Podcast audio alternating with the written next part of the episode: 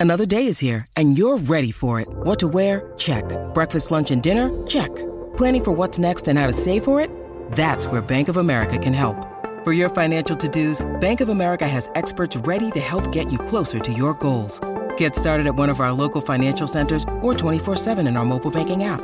Find a location near you at bankofamerica.com slash talk to us. What would you like the power to do? Mobile banking requires downloading the app and is only available for select devices. Message and data rates may apply. Bank of America and a member FDIC. When you need mealtime inspiration, it's worth shopping Kroger, where you'll find over 30,000 mouthwatering choices that excite your inner foodie. And no matter what tasty choice you make, you'll enjoy our everyday low prices, plus extra ways to save, like digital coupons worth over $600 each week. You can also save up to $1 off per gallon at the pump with fuel points. More savings and more inspiring flavors make shopping Kroger worth it every time. Kroger, fresh for everyone. Fuel restrictions apply. I'm Adam Coleman, and welcome back into the Cosmic Library, the show about struggling forever.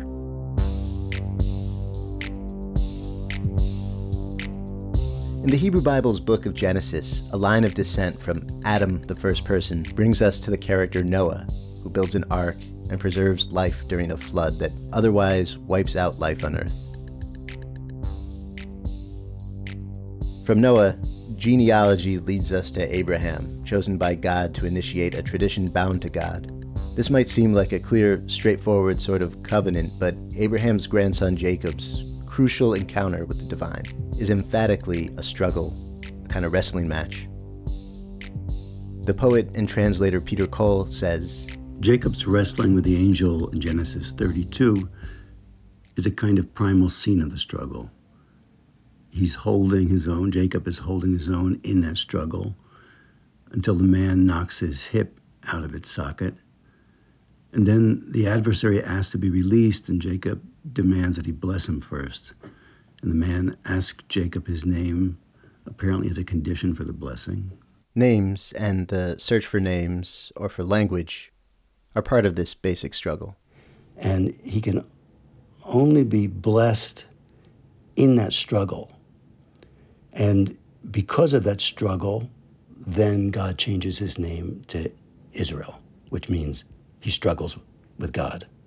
That struggle with God is also very much encoded into the fundamental naming of the entire people, Israel, people of Israel. So that again, struggle becomes contention becomes a, a, central contention and an open-endedness, right? Because a struggle is something that's open-ended by definition, that kind of struggle with an ultimate value like God. The kind of wrestling in the Bible means also facing, reflecting on, dealing with something that might be disastrous, especially in language. We're going to talk about non biblical examples of that kind of literary existential wrestling match in this episode in the 20th century and with attention to other disasters. Anyway, the Bible makes a connection between language and struggle with mysteries. There's a poetic play with language that comes with this struggle. Here's Peter Cole again. The release from at least that one struggle only, and the, the blessing only comes with a, a, a knowledge of names or an encounter with one's desire to know the names. In translating that to a kind of poetic plane, I was just teaching this recently. I was teaching Gertrude Stein as a Jewish poet, something most people don't don't do or approve of, but she has a passage in poetry and grammar, a lecture she gave when part of her lecture tour in America, and she says poetry is doing nothing but using, losing, refusing, and pleasing, and betraying and caressing nouns, really loving the name of anything, and there is that dimension of the lists of names in the Bible, the genealogies all the important characters, or many of them have changes of names that are that are critical. So th- that naming is pretty much um, everywhere, and there's also a sense that language. Well, there's the classic in the King James, the preface of the King James Bible, the translator's preface.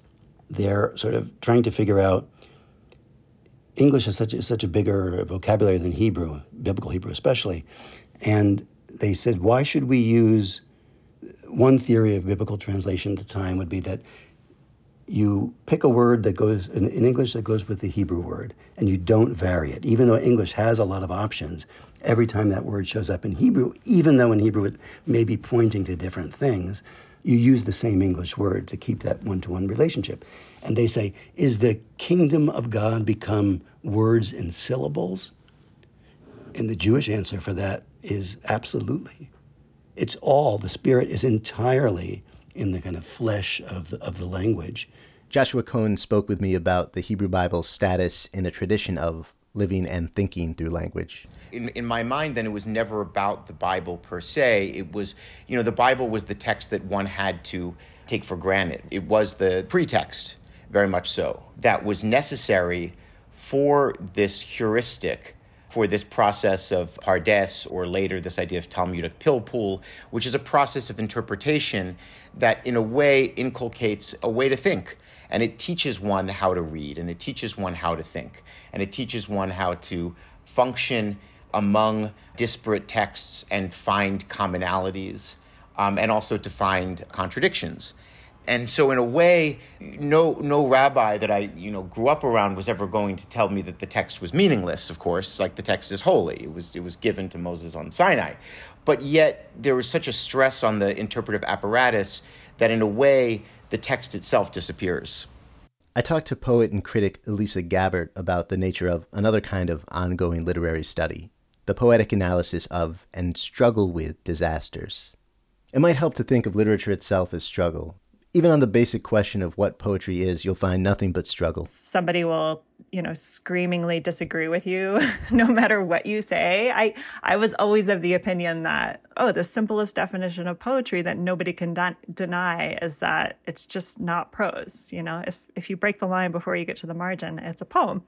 But then the people who are like, "Well, what about prose poetry?" will bust your door down. When I spoke with Gabbert, a piece she'd written on the 20th century English poet W.H. Auden's Musée des Beaux-Arts was about to be published in the New York Times. This poem is not like Rilke to me. It's not comforting at all.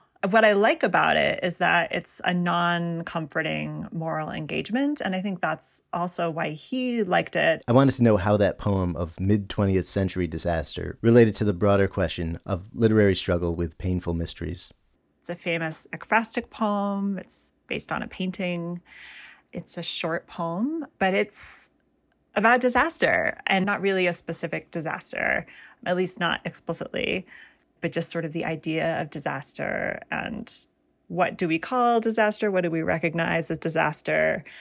Is it really only what we're paying attention to? And what are we missing by focusing on some disasters and not others, or by focusing on our own little banalities of the day to day. Notice all the questions, or the way questions prompt more questions. Notice the emphasis on what do we call disaster. This is a struggle through language that we're circling around in this episode. Here's Elisa Gabbert's reading of the poem in question. Here it is. Okay. Musée des Beaux Arts. About suffering, they were never wrong, the old masters. How well they understood its human position how it takes place while someone else is eating or opening a window or just walking dully along. How, when the aged are reverently, passionately waiting for the miraculous birth, there always must be children who did not specially want it to happen, skating on a pond at the edge of the wood. They never forgot that even the dreadful martyrdom must run its course, anyhow, in a corner, some untidy spot where the dogs go on with their doggy life and the torturer's horse scratches its innocent behind on a tree.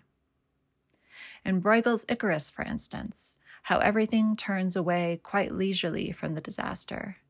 The plowman may have heard the splash, the forsaken cry, but for him it was not an important failure. The sun shone as it had to on the white legs disappearing into the green water and the expensive, delicate ship that must have seen something amazing, a boy falling out of the sky, had somewhere to get to and sailed calmly on. It's one of those sort of, I think, deceptively open ended poems where you can read it differently um, on you know on a given day or I, I think the way i've read it has changed as i've gotten older so i first encountered this poem when i was in grad school so i was in my early 20s and I really kind of focused on, you know, the wryness and the humor of it. I love that part about the dogs going on with their doggy life. And, you know, it's it seemed to me to just sort of be about perspective in this this wry wise sense of like uh, disasters pass and if they're not happening to you they're they're really not that big of a deal and in you know the grand scheme of things from a distance once they're in history uh, who cares? I think that read is totally valid but i it's it's opened up to me more the more that i've read it. And i i think there's more irony in it than that. There's more judgment in it than that. I mean, Auden was very religious. He was very much like a golden rule kind of guy. I think there's bitterness in the poem that I didn't used to hear. I think there's also self-judgment. You know, he's he he actually went to this museum and saw all these Bruegels in Brussels and it's a comment on his own privilege and comfort to some extent, you know, being able to wander around the museum. And he wrote this in 1938. So, you know, Europe was on the brink of war. And that must have been on his mind. And he was about to move to the US and escape it. There's all those undercurrents of outward facing bitterness, but also maybe guilt. When I listen to it now, I have not read it as many times as you have, but my experience of it sounds like it's maybe closer to your earlier experience of it. I I notice this kind of first order irony. Yeah. The irony of doggy life going on, you know, while somebody is suffering. I get it. That's sort of the literal irony immediately in front of you, but you're saying like you're saying multiple ironies open up from there. A kind of self-reflexive irony, the irony of the speaker's role in the world. Yeah, yeah, exactly. The irony over the irony.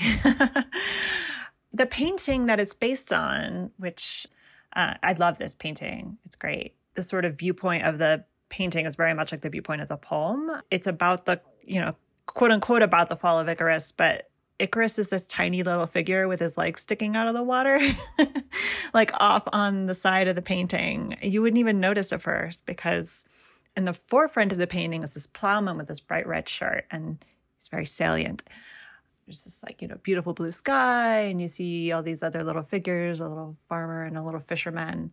And Icarus is like not the point of the painting, you know? So there's that same humor in the painting that's in the poem. And, and the, the painting is even further removed from us, right? Like, so this, the poem's almost not quite, it's 80 years old ish. And the painting is from the 1500s, I think. So we don't, you know, we don't know exactly what Bruegel was like, but I see multiple levels of irony in his work too. Your brain needs support, and new OLLY Brainy Chews are a delightful way to take care of your cognitive health. Made with scientifically backed ingredients like Thai ginger, L-theanine, and caffeine, Brainy Chews support healthy brain function and help you find your focus, stay chill, or get energized. Be kind to your mind and get these nootropic chews at olly.com. That's O L L Y.com. These statements have not been evaluated by the Food and Drug Administration. This product is not intended to diagnose, treat, cure, or prevent any disease. If you keep reading the poem over the decades to come and through more disasters and through a future that seems pretty grim, the ironies will continue to proliferate. Where does that ultimately leave us? Just in the kind of fog of infinity? Or where, where do these ironies on top of ironies tend toward? I've understood the poem more deeply, or maybe you want to say broadly. I just have more ways of understanding it now that I know more about Auden and the context. I mean, when I when I first read it, I just read it as being about this painting. you know, that's, was like one simple level of meaning. But you know, then you learn more about it, and you you know find out he was doing a little traveling right before he left Europe to move to the U.S. You learn about other poems that he was writing at the time, and so much more comes into light. And so in this piece that I wrote, I contrast it against another very well known poem of his, September 1st, 1939, which he wrote on that day, the day that Nazi Germany invaded Poland. And they were both published in 1939, but they're very different poems. Formally, September 1st is much more regular and metrical and it has a much more obvious rhyme scheme. I don't know if you could hear it when I read Musée, but it actually has a rhyme scheme too. It's just very irregular and strange because the line lengths are very like sort of jagged and it doesn't fall into a, a clear metrical rhythm. So they're kind of hard to hear at first. And most of Auden's poems are very metrical. But also, September 1st is much more browbeating and its political message. It's very clearly about war, whereas Musée, you have to make it be about war by knowing that he wrote it with World War II in sight. But he doesn't mention the word war, he doesn't talk about war at all. September 1st is like very clearly about war and it has much more of kind of like a rallying cry sort of message. It was really popular. It went viral in its day, like insofar as that was a thing, you know, like it was just shared really widely and read on the radio and um, published in a lot of different newspapers and things like that. Is this a poem that uniquely directs you toward context and it directs you toward that research project, like um, reading adventure beyond the poem? I don't think so, except, you know, if you wanted to see the painting, like if you read the poem and were curious what the painting looked like, and then you might dig further and find out, oh, there's actually other Bruegels that he doesn't mention by name that he's referring to. And you can go down a rabbit hole, and, and I did this is just something I chose to do. I mean, I, I read this for years and always enjoyed it for what it was and like didn't really dig that much deeper. But it was an extremely instructive exercise because I mean, I think of myself as a really good close reader, but this is sort of another level of close read. it reminds you how much text there is in a poem. It's wild. Like, this is like a 15 or 16 line poem.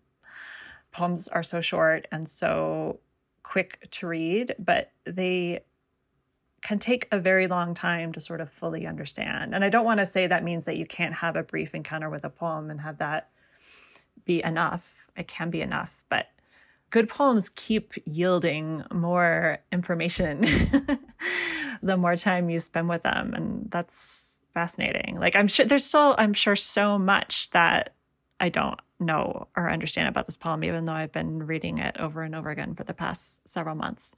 It never really stops amazing me how repeated readings of Auden, of ancient literature, almost consistently bring out something new.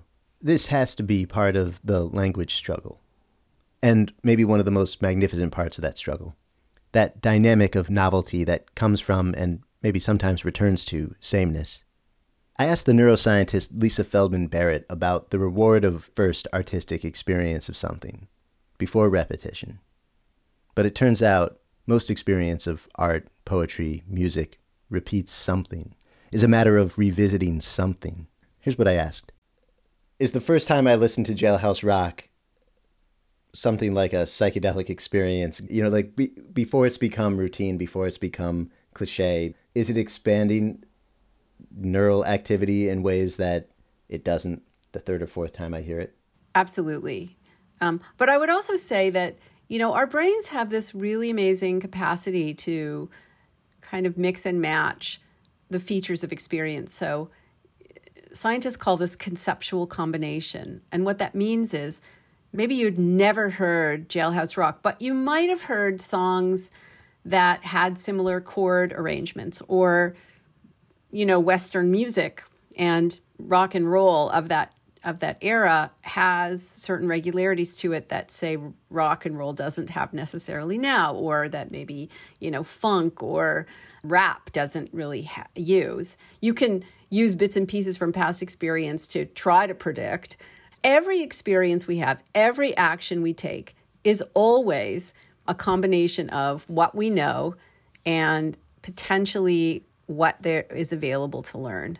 And usually it's, you know, some combination of the two, maybe a little heavier on the prediction. But sometimes, you know, when you're in school or when you travel to a new country or when you're foraging for novelty, there might be a little more prediction error and a little more opportunity to expand your knowledge. Certainty and error, familiarity and unfamiliarity merge in music, in art, in poetry, where you have a tranquil place for struggling with these contraries. But not all struggle can be good struggle, I think. I asked Peter Cole, what constitutes good struggle and bad in the Tanakh? Like, when is it actually? Oh, you're on you're on the bad side. You're not you're not just struggling in a way that's that's worthy? So, morally, of course, it matters if you're on the bad side, you're on the good side. But as a mythic collection, I want to I want to see all the options. One has to enter into the situation of whatever prophetic book it is, whatever story, whether it's a narrative story earlier on or in the prophetic books, a um, cultural, moral dimension or challenge, and often, yes, often you're on the bad side. You are the, you're, you either identify with the bad side or you identify yourself as being on the bad side. That doesn't matter. The point the point is to be engaged in the situation that the book is eh, or that the passages are are laying out, and to be engaged by the the power of the rhetoric of the text. It's not it's not so much a question of deciding which is bad and which is good. They're all good in that mythic sense because they're all valuable in re-enmeshing, re-involving, re-engaging you, making it new for you.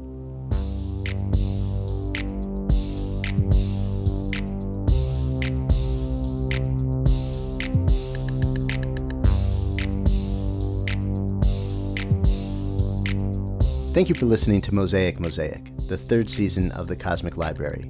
Our guests this season include Peter Cole, the poet whose new book, Draw Me After, will be out this fall, Elisa Gabbert, poet and poetry columnist with the New York Times. Her latest book is Normal Distance. Lisa Feldman Barrett, psychologist, neuroscientist, and author of books including How Emotions Are Made. Tom DeRose, curator at the Freud Museum in London, and Joshua Cohen, the novelist whose books include Book of Numbers. Next up is this season's concluding episode on just what you, the solitary reader, might make of all this.